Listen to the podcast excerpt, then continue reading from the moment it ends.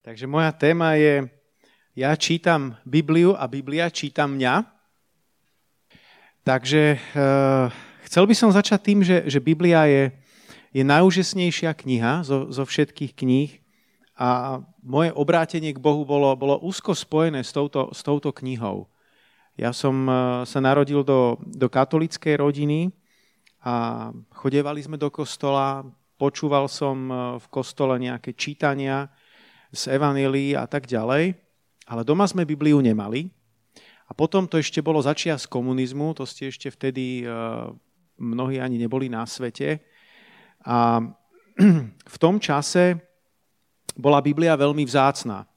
A raz do našej rodiny nám, nám niekto daroval takú detskú Bibliu, kde nebola, nebola to kompletne celá Biblia, boli to len vybrané pasáže, ale pamätám si, že aj tieto vybrané pasáže, zvlášť Matúš 5 až 7, čo je také známe kázanie na hore, kde Ježiš uh, hovorí také tie svoje uh, princípy učenia, blahoslavenstva, kto je blahoslavený, tak to ku mne veľmi silno prehováralo a v zásade Boh cez to robil dve veci. Poprvé ma ako keby usvedčoval z toho, že nežijem úplne tak, ako by som mal žiť. A na druhej strane tá túžba po Bohu vo mne e, zrazu každým tým čítaním, kedy som sa zahlbil do toho slova a čítal to, tak, tak tá túžba po Bohu rástla. A to som ešte nebol spasený. Až do také miery, že som potom tak veľmi túžil, že ja fakt toho Boha chcem nejako spoznať, ak by to bolo možné. Takže ak môžem povedať, tak to bolo naozaj prvýkrát, kedy tá Biblia čítala mňa. Nie len, že som ja čítal Bibliu, ale tá Biblia ma ako keby skenovala a ukazovala mi, aký som a aký by som mohol byť. Um, a mohli by sme nájsť mnoho, mnoho príkladov. Um, aj, aj možno, že vy sami máte takú skúsenosť. A ak ju zatiaľ nemáte, tak verím, že dostanete na ňu chuť a túžbu a že odteraz budete oveľa viac uh, túžiť čítať Božie slovo a túžiť potom, aby to Božie slovo čítalo vás. Takže toľko na úvod. Ja tam mám pomerne dosť slajdov a cez niektoré si prejdeme len tak rýchlejšie a potom sa zastavíme pri tom, čo je také dôležitejšie a čo je priamo obsahom tejto témy. Najskôr len taká, také úplne základné veci na úvod, ktoré asi viete, ale uh, Biblia obsa- sa skladá z dvoch častí. Máme starý zákon, máme nový zákon. Keď si to neviete zapamätať, ja to učím od nedelnej školy, takto všetky deti, že Biblia má 66 kníh a stačí, keď si zapamätáte 3x9. To je všetko, čo potrebujete. Viete, že 3x9 je 27 a 27 je kníh Nového zákona. A to, a to 3, 3x9, keď si vynecháte to, to krát, tak tých 39 je počet kníh Starého zákona. Takže pomocou takejto jednoduchej memnotechnickej pomôcky viete, že 39 plus 27 a to je tých 66 kníh, ktoré obsahuje Biblia. Starý zákon bol napísaný v hebrejčine, čas v aramejčine a nový zákon je napísaný v grečtine.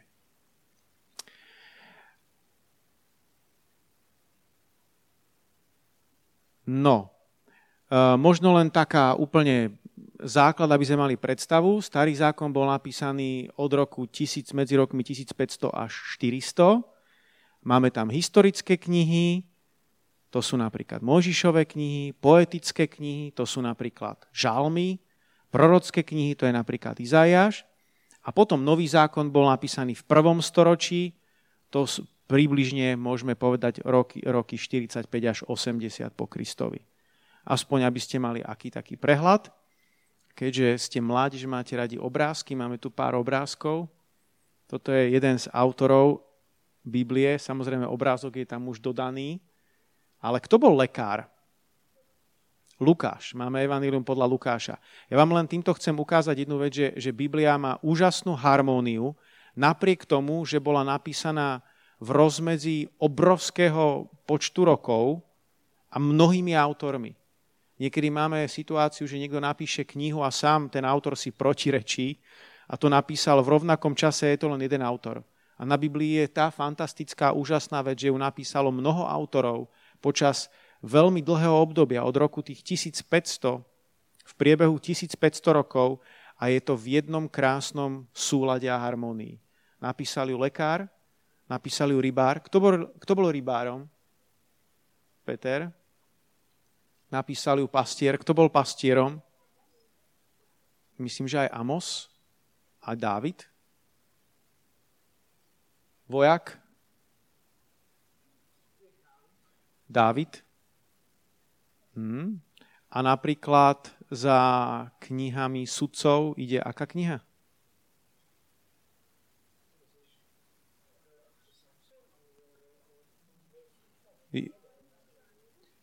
Jozue. Jozue. Bol vojak v podstate. Svojím spôsobom veliteľ armády.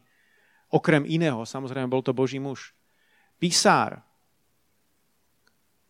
Mnohí z týchto uh, prorokov, oni mali ako keby ľudí, ktorí boli písármi a ktorým, ktorým diktovali vlastne Bibliu a ktorí ju potom zapisovali. A nechcem k tomu ísť do veľkých podrobností, to by bolo na celkom inú tému. Čašník, Nehemiáš. 40 rôznych autorov napísalo Bibliu v rozmedzi 1500 rokov. A ešte si zoberte tie rôznorodé povolania.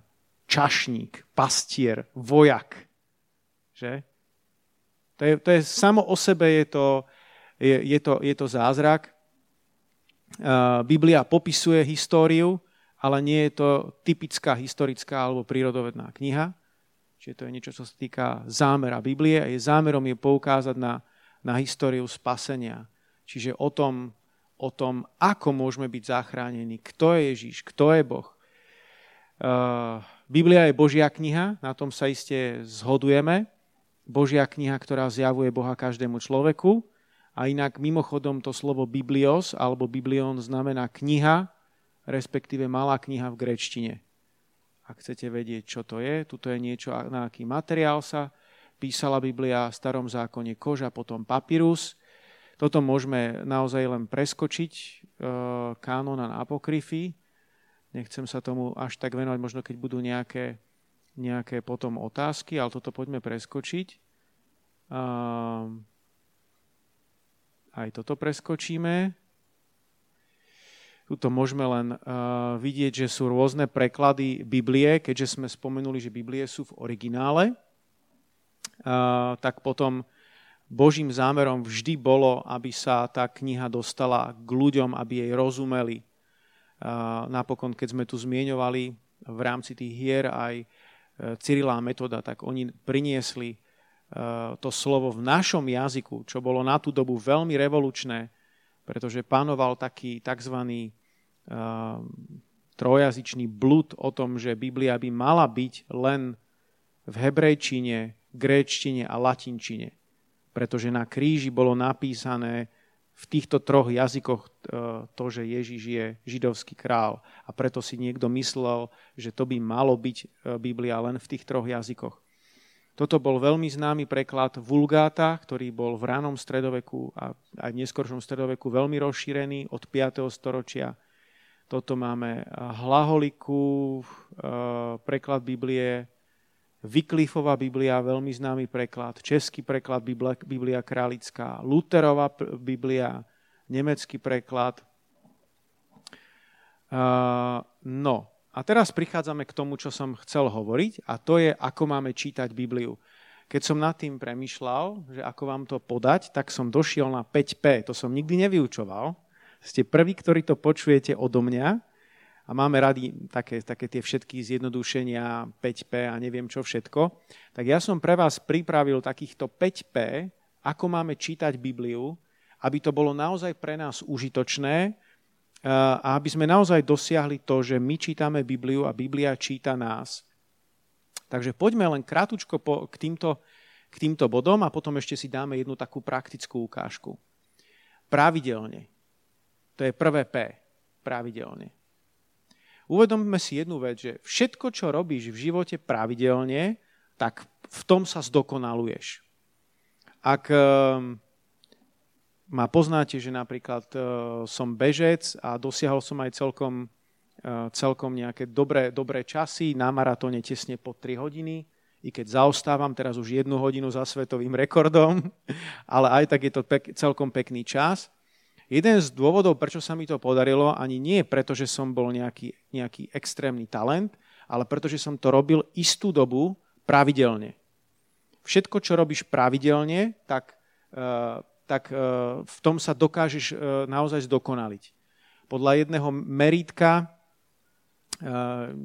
ne, nehovorím, že to, je, že to je ako Biblia, ale niekto prišiel s takou ideou, že ak sa niečomu venuješ 10 tisíc hodín, tak sa staneš odborníkom. Bez ohľadu na to, čo v tom obore robíš, ale keď sa tomu venuješ 10 tisíc hodín, tak proste sa staneš odborníkom. Takže keď ty budeš Bibliu čítať pravidelne, tak skôr alebo neskôr z jednej alebo z druhej strany nejak sa to na teba nalepí, nejak tie veci pochopíš, nejak ťa to začne pretvárať a premieňať.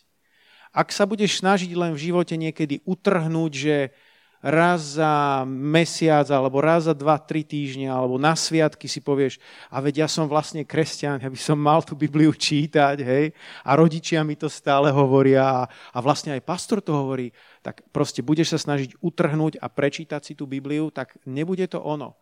To je, to je presne, ak chcete počuť e, prirovnanie z inej oblasti, jak moja Danielka, ktorá sa utrhne raz za rok alebo raz za e, pár mesiacov a ide si zabehať.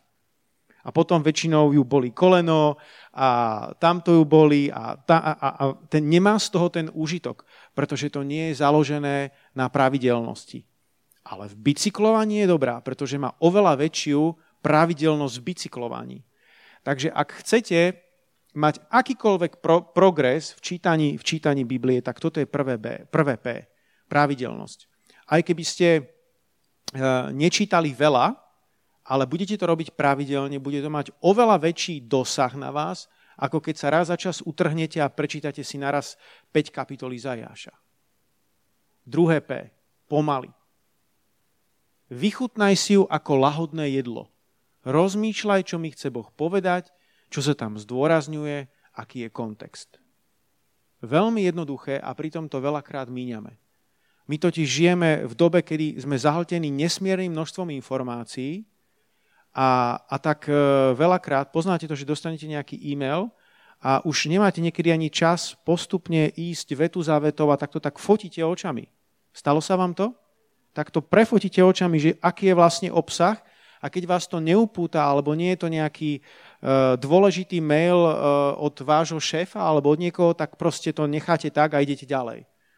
Žijeme v takej dobe, kedy naozaj správame sa k tomu textu tak, že, že, že, že chceme to všetko mať rýchlo za sebou. Uh, správy alebo čokoľvek iné. Proste ten text prejdete a idete ďalej.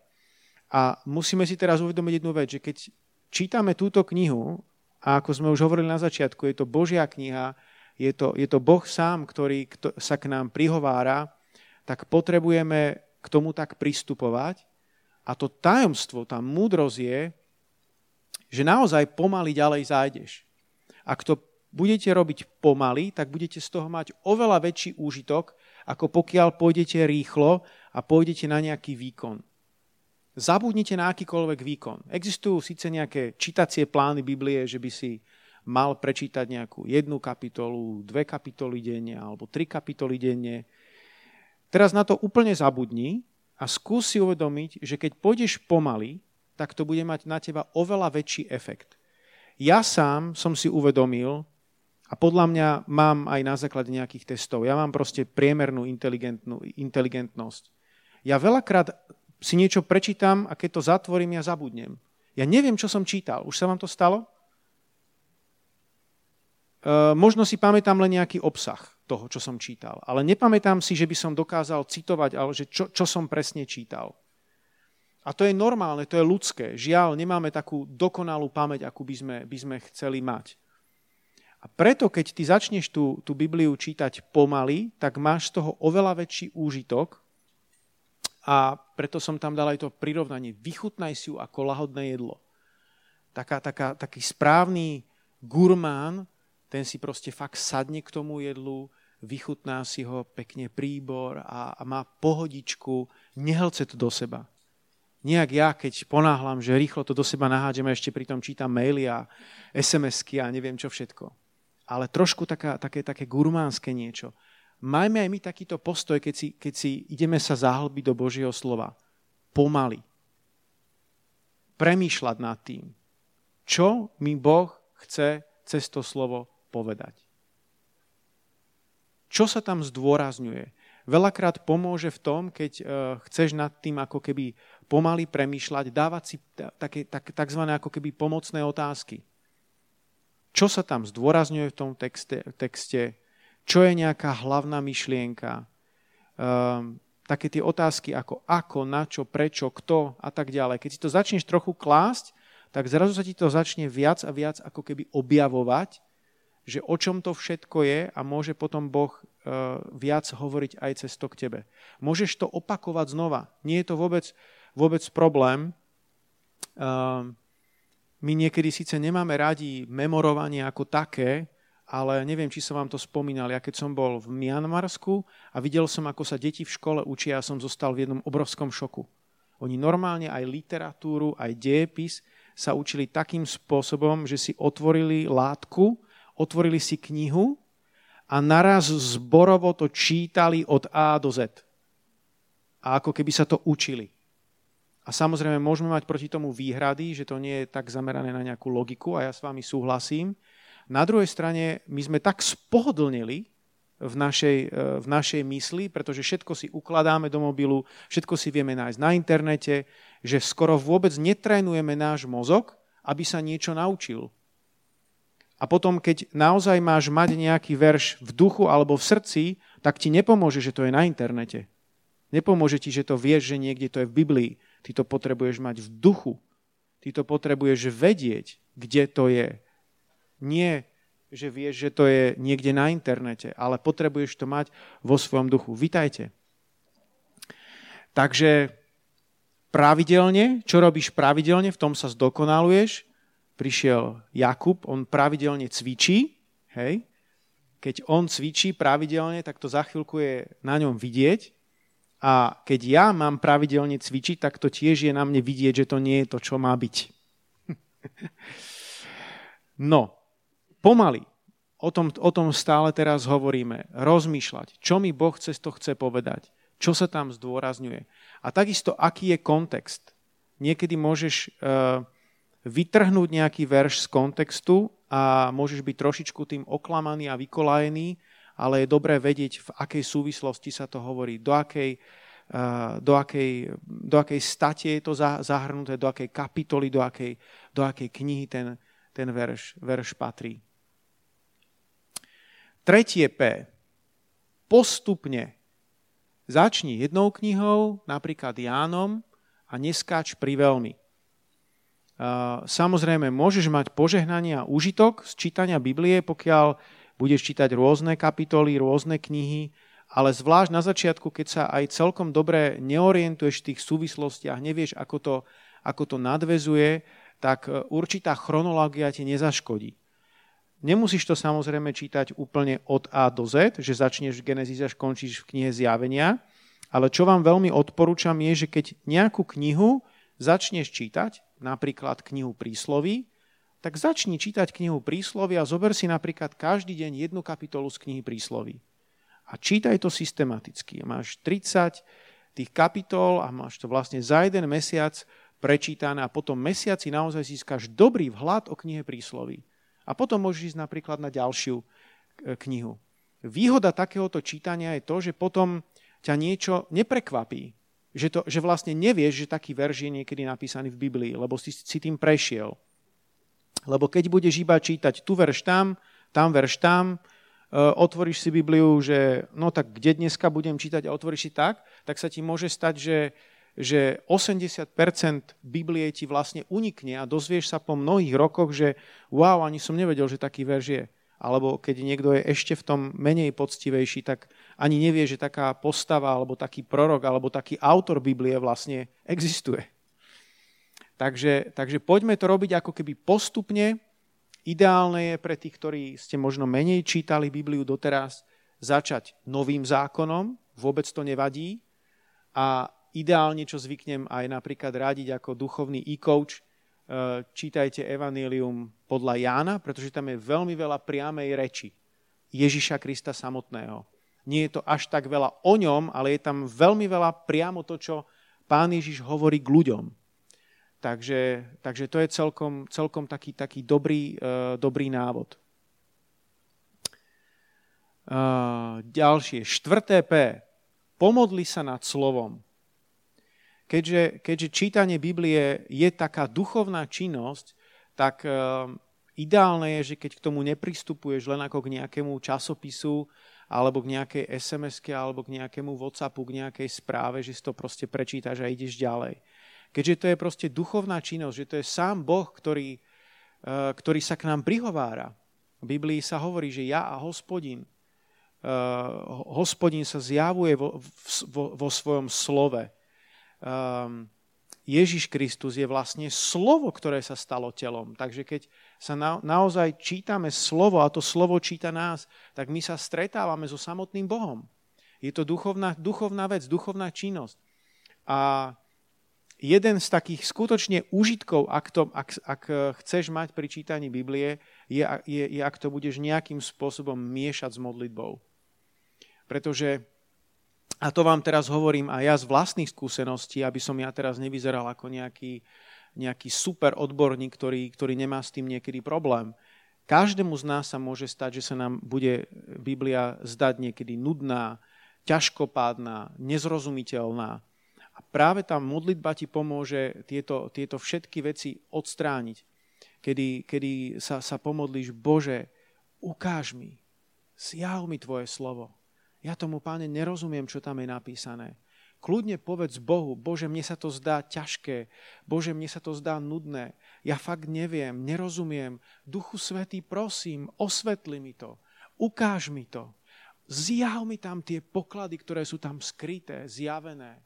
Urob to pre mňa osobné. Daj, aby som tam videl to, čo je napísané pre mňa. Tak ako som sa teraz pomodlil, takúto jednoduchú, úprimnú modlitbu je dôležité, aby si fakt hodil, aby si sa takto pomodlil. Potom sa zrazu stane, že to slovo, slovo, slovo ako keby ožije. A ja som to prirovnal, prirovnal ku kopaní studne, pretože niekedy to naozaj je proces, ktorý, ktorý sa nestane takto lusknutím prsta.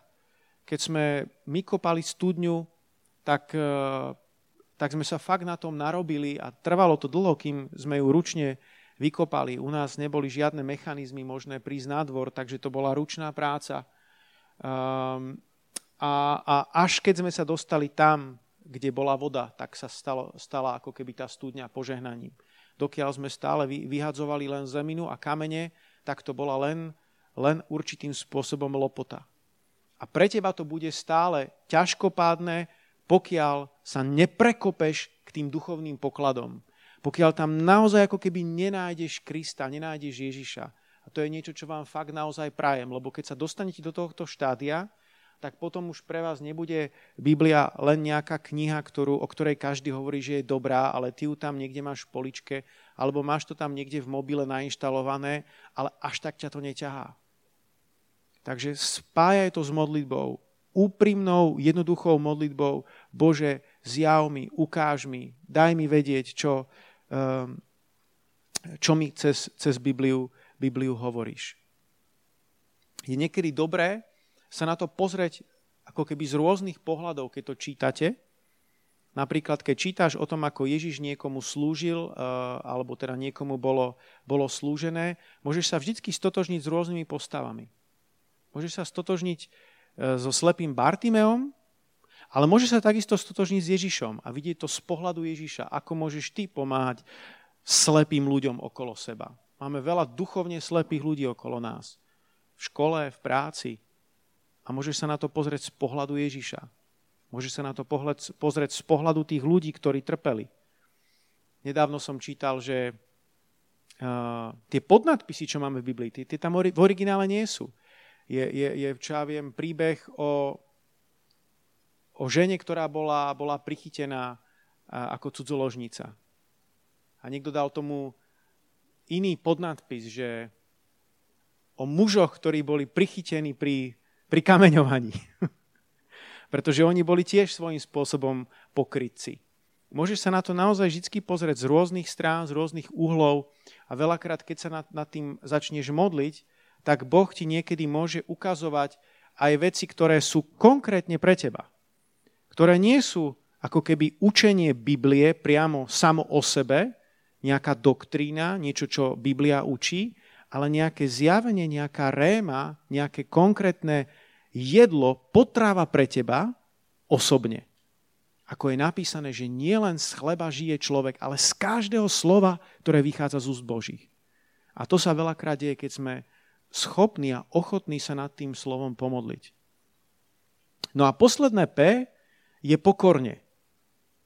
Pokorne, a toto, toto zase, tento piatý bod by som zdôraznil pre tých z vás, ktorí ste už dlhšie spasení, a ktorí ste tú Bibliu už prečítali a možno aj viackrát. Toto je veľmi dôležité. Pre mňa tento bod je veľmi dôležitý. Čítať ju pokorne. Pretože niekedy môžeme nadobudnúť taký falošný pocit, že my to už vieme. Veď ja som už túto knihu čítal niekoľkokrát. A toho proroka, toho som už, to som už čítal. A žalm 1, ten viem nás pamäť. A môžeme prísť do takého, do takého postoja, že toto viem, toto viem, toto poznám. A v momente, kedy kedy toto nad nami niekde zvíťazí v našom podvedomí, tak prestaneme mať z toho úžitok. My potrebujeme čítať tú Bibliu pokorne, to znamená takým spôsobom, že Bože, teraz mi to ukáž, zjav mi to, ukáž mi to novým spôsobom. Je ešte mnoho vecí, ktoré som nevidel v Tvojom slove. A, a, a Duch Svetý ti môže niekedy to ukázať úplne ako keby v novom svetle. Ten istý jeden verš môže tam byť úplne iný odtieň, ktorý si dovtedy nevidel. Môže to úplne nanovo prehovárať do tvojej, do tvojej situácie. Ale je veľmi dôležité, aby sme to dokázali čítať takýmto, takýmto pokorným spôsobom. Pretože ak sa staneme ako keby takými duchovnými profikmi, že si povieme, toto viem, toto viem, toto poznám, tak v tom momente Duch Svetý je ako keby vyradený z činnosti a, a pre nás samotných to nebude mať žiadny, žiadny úžitok a môžeme sa znova dostať ako keby do štádia, že uh, Biblia pre nás už nie je, že je to pre nás nudná kniha. A to je to, čo nechceme. Je to zrozumiteľné celkom, toto, čo hovorím? Poďme ešte teraz na ten, na ten ďalší slajd a tu máme také praktické príklady, tu by sme to zakončili. Aha, to musím vlastne prehodiť ja. No a tu sú príklady.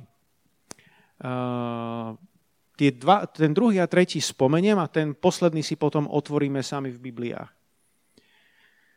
Takže začnem od toho posledného. A každá žena, keď sa modlí alebo keď prorokuje s nepokrytou hlavou, hanobí svoju hlavu, lebo je to jedno a to isté, ako keby sa bola oholila. To je v 1. Korintianom 11 až 5. 11. 11. kapitola, verš 5. Pri tejto súvislosti chcem zdôrazniť jednu vec, že že keď čítame Bibliu, tak si musíme uvedomiť jednu vec, že ona bola napísaná nielen pre nás, ktorí máme úžitok z nej aj po tisíc ročiach, ale bola napísaná v kontexte tej doby pre tých pôvodných poslucháčov. To sa mimochodom volá ako keby exegéza, kedy skúmame, že čo vlastne hovorila tým pôvodným poslucháčom a potom je to to, čo Boh chce hovoriť k nám. To je inak tzv. hermeneutika, celá oblasť. A keď máme nejaký verš v Biblii, tak obecne platí, že to platilo pre ľudí kedysi dávno a platí to aj pre ľudí dnes. Zvlášť, čo sa týka nejakých morálnych príkazov alebo nariadení. Vražda bola určite hriechom aj za čas Mojžiša, aj za čas Ježiša, aj dnes. Niečo, čo Boh odsudzuje. Ale potom sú tu určité kultúrne zvyky, ktoré treba chápať v kontexte doby. A tento jeden som zobral ako príklad za všetkých, že v Korinte bola taká situácia, že tam boli, boli, uh, boli ženy, ktoré, ktoré chodili s nepokrytými uh, hla, vlasmi a pokiaľ taká žena išla, prechádzala sa, bola niekde v spoločenstve s, iných, s inými ľuďmi, tak každý vedel, že to je prostitútka. Bolo tam obrovské percento prostitútok v Korinte. Viac ako kdekoľvek inde, v, ktorom, v ktoromkoľvek inom meste. Bolo to proste mesto, v ktorom si fakt ľudia a chlapi chodili užívať. A teraz, keď uh, dnes, keď ja vidím ženu, ktorá nemá na sebe pokrývku na hlave, na, svoj, na svojom účese, tak mňa ani nenapadne, že to je prostitútka. Chápete ten obrovský rozdiel toho kontextu tej doby? V tej dobe v Korinte muž, keď videl ženu, ktorá nemá pokrývku na hlave, to je prostitútka. A preto máme veľmi silné nariadenia, pretože Boh rešpektoval proste tú, tú kultúru, ktorá tam existovala, že keď prišla nejaká žena do, do zboru a mohla si povedať, ale však ja som teraz slobodná v Kristovi, ja nemusím nosiť žiadnu, žiadnu pokrývku. No ale ak si každý muž o nej potom myslel, že je prostitútka, tak to nebolo správne. Chápete ten, ten kontext tej doby? Že toto je ako keby jeden taký príklad za všetkých, ktorý, kedy nemôžeme nasledovať to, čo je tam a preniesť to do súčasnej doby a nútiť dnešné moderné ženy, aby mali pokrývku na hlave, pretože to vôbec ide, ide mimo súvislosti a mohli by sme úplne odradiť moderné ženy od následovania Krista. Ale toto súviselo konkrétne s tou dobou v staroveku a s mestom Korint.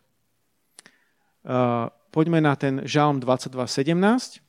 Lebo ma obklúčili psi, rota zlostníkov ma obkolesila, prebodli moje ruky i moje nohy. Vybral som si tento, tento verš ako, ako jeden z veršov, ktorý veľmi oslovil kedysi mňa, keď som bol na základnej vojenskej službe. Ako, ako verš, kedy ja čítam Bibliu a Biblia číta mňa. Som bol vtedy prevelený na rotu, ktorá sa volala RMTZ, a medzi vojakmi tá skratka eh, rota materiálno-technického zabezpečenia mala výklad rota mučenia, týrania a zabíjania. Tak sa voľne prekladala tá skratka. Už len keď, to, keď toto mi niekto povedal, tak okamžite sa snažil prísť strach do môjho života. Alebo tam bolo šikán eh, a, a vládli tam proste veľmi divné pomery. A keď som sa modlil, a, a proste hľadal Boha, Bože, si tu, ako, je to, ako to zvládnem, ako, ako to prežijem teraz, uh, toto, toto obdobie. A tak som čítal Bibliu a zrazu som naďabil na tento, tento verš, rota zlostníkov ma obkolesila.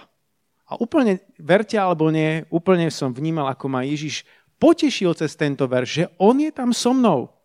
Nech je tam čokoľvek, nech sa tam deje čokoľvek.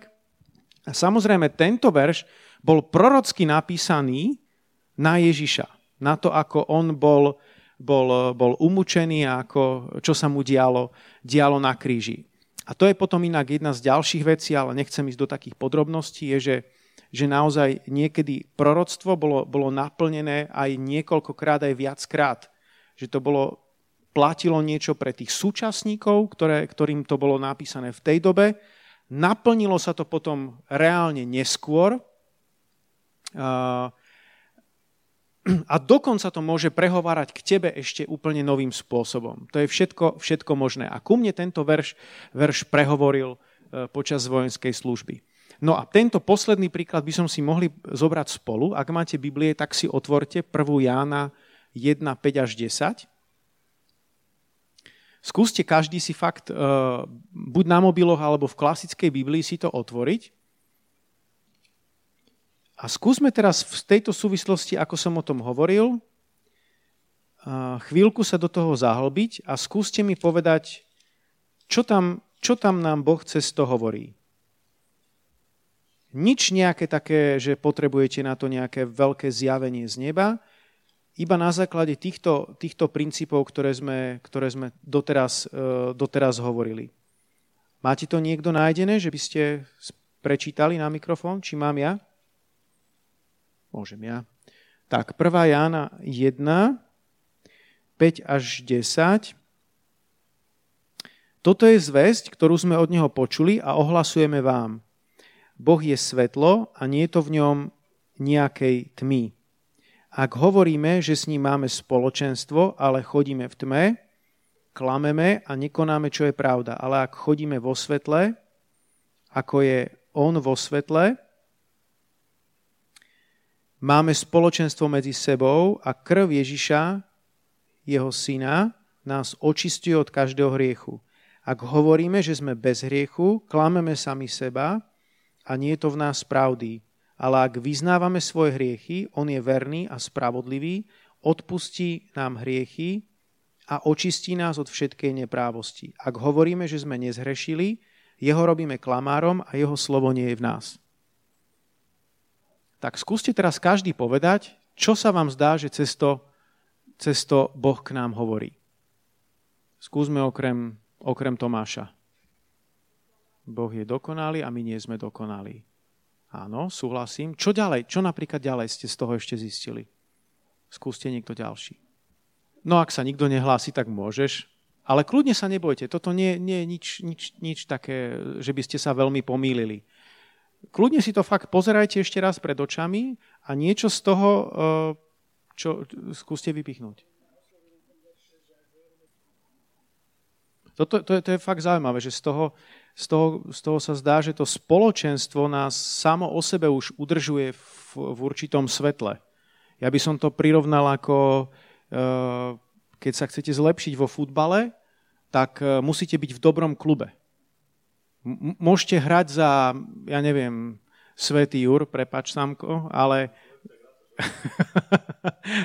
ale, ale ako keď, keď budeš hrať proste za, nejaké, za nejakú hornú dolnú, tak dázme to takto, za nejakú hornú dolnú, nedotiahneš to do reprezentácie. Ak si fakt dobrý v hornej dolnej, tak proste musíš ísť do nejakého dobrého klubu. Uh, takže my potrebujeme církev, my potrebujeme spoločenstvo, nemôžeme byť niekde doma. Hej? Možno toto nebol úplne najlepší príklad, tak poviem to ešte inak. Ak si chceš hrať futbal len uh, za, svojou, za svojou chatkou niekde sám, tak, uh, tak proste sa nenaučíš hrať ten futbal. Len do určitej miery. Ale budeš stále robiť určité chyby a niektoré veci v živote nepochopíš, ako funguje futbal. Až keď prídeš do reálneho klubu, tak zistíš, o čom všetkom ten futbal je. A podobne byť kresťanom a nežiť v spoločenstve s ostatnými veriacimi, nikdy úplne nepochopíš všetko. Dobre, čo ešte ďalej? Ešte ste sa podľa mňa nedotkli, teraz vám dám takú malú nápovedu. Skúste ísť podľa toho, čo som vám hovoril v rámci toho, toho 5P. Tam bola taká jedna vec, že, že čo sa tam ako keby, čo je taká nejaká myšlienka, ktorá sa tam opakuje. Je nejaké, môžete si klásť napríklad takú otázku, je nejaké slovo, ktoré sa tam vyskytuje najčastejšie? Alebo ktorá myšlienka tam dominuje v týchto 5-6 veršoch. On je svetlom, aj to tam, to tam je, ale ja keď som to čítal, tak ja mám pocit, že tam dominuje ešte niečo iné, len chcem skúsiť, či, na to niekto, či to niekto z vás vidí tiež, podobne ako ja. To je veľmi zaujímavý postreh, toto, čo teraz Jonatán povedal. Toto som ani nemal teraz v mysli, ale vidíte, ako na to dokádzame len tým, že dodržujeme jedno z tých 5P, že začíname premýšľať nad Božím slovom. Tá myšlienka, ktorú hovorí Jonatán, je, že to je ako keby taký ten princíp vo fyzike akcia-reakcia, taká duchovná akcia-reakcia, že ako my zareagujeme, tak potom na to reaguje aj Boh. My zostávame v hriechu, tak je to tak ako s nami, ako je. My vyznáme hriech, Boh nám odpustí, očistí nás. Jednoducho my určujeme niečo a na základe toho, ako sa my k tomu postavíme, tak takým e, vyvoláme nejakú, nejakú reakciu. Skúste ešte niekto ďalší. Mhm. Ja by som k tomu ešte práve dodal, že, že v tej, hlavne v tej, tej druhej časti, tam od toho verša 6, 7, tam veľmi dominuje slovo hriech. Všimli ste si? Hriech a vyznávanie hriechu. Tam vo verši 7 každého hriechu, vo verši 8 bez hriechu. Verš 9 vyznávame svoje hriechy odpustí nám hriechy. Potom sa tam hovorí neprávosti, verš 10. Nezhrešili. Čiže vidíte, že sa tu spomína slovo hriech. Uh, to je jedna, jedna z vecí. Čiže nemáme, môžeme sa na to zobra- pozrieť aj z toho, z toho pohľadu, že, že nemáme len chyby, ako sa to hovorí v modernom ponímaní slova, že niekto má len problémy a chyby. Ale existujú reálne hriechy, do ktorých máme tendenciu padnúť to je jedna, jedna z vecí, ktoré sa z tohto môžeme dozvedieť. A druhá vec je, že to nie je niečo, v čom musíme skončiť, ale môžeme hriech vyznať. A to je, čo nám tu Boh chce cez toto povedať. že ak aj sú nejaké hriechy v našom živote, nemusíme to zakrývať, nemusíme zostávať v tme, ale môžeme ich vyznať. Je tam minimálne 2 až 3 krát napísané, že keď ich vyznáme, tak Boh nám ich odpustí a že nás očistí. A, a kľudne ten verš, keď to takto čítaš, túto pasáž, kľudne ho začni, začni vyznávať, ale ak vyznávame svoje hriechy, on je verný a spravodlivý, odpustí nám hriechy a očistí nás od všetkej neprávosti. A keď to takto niekoľkokrát zopakuješ, potom sa ti stane, že naozaj v živote zhrešíš, urobíš niečo, niečo fakt blbé, čo by si si povedal, že sa ti nikdy nemôže v živote stať a diabol ti hneď povie, tak, teraz sa ukázalo, si úplne najhorší kresťan, už ani nechod do slova života, na mládeži sa ani neukáž, ty si skončil. Ale vtedy Duch Svetý ti zrazu môže pripomenúť, čo som to čítal v tej prvej Jána 1.9, že ak vyznávam svoje hriechy, on je verný a spravodlivý, odpustí mi hriechy a očistí ma od všetkej neprávosti. Pane Ježišu, mne je tak ľúto, čo som teraz spravil. Nechápem, ako sa to mohlo stať, ale vyznávam tento môj hriech.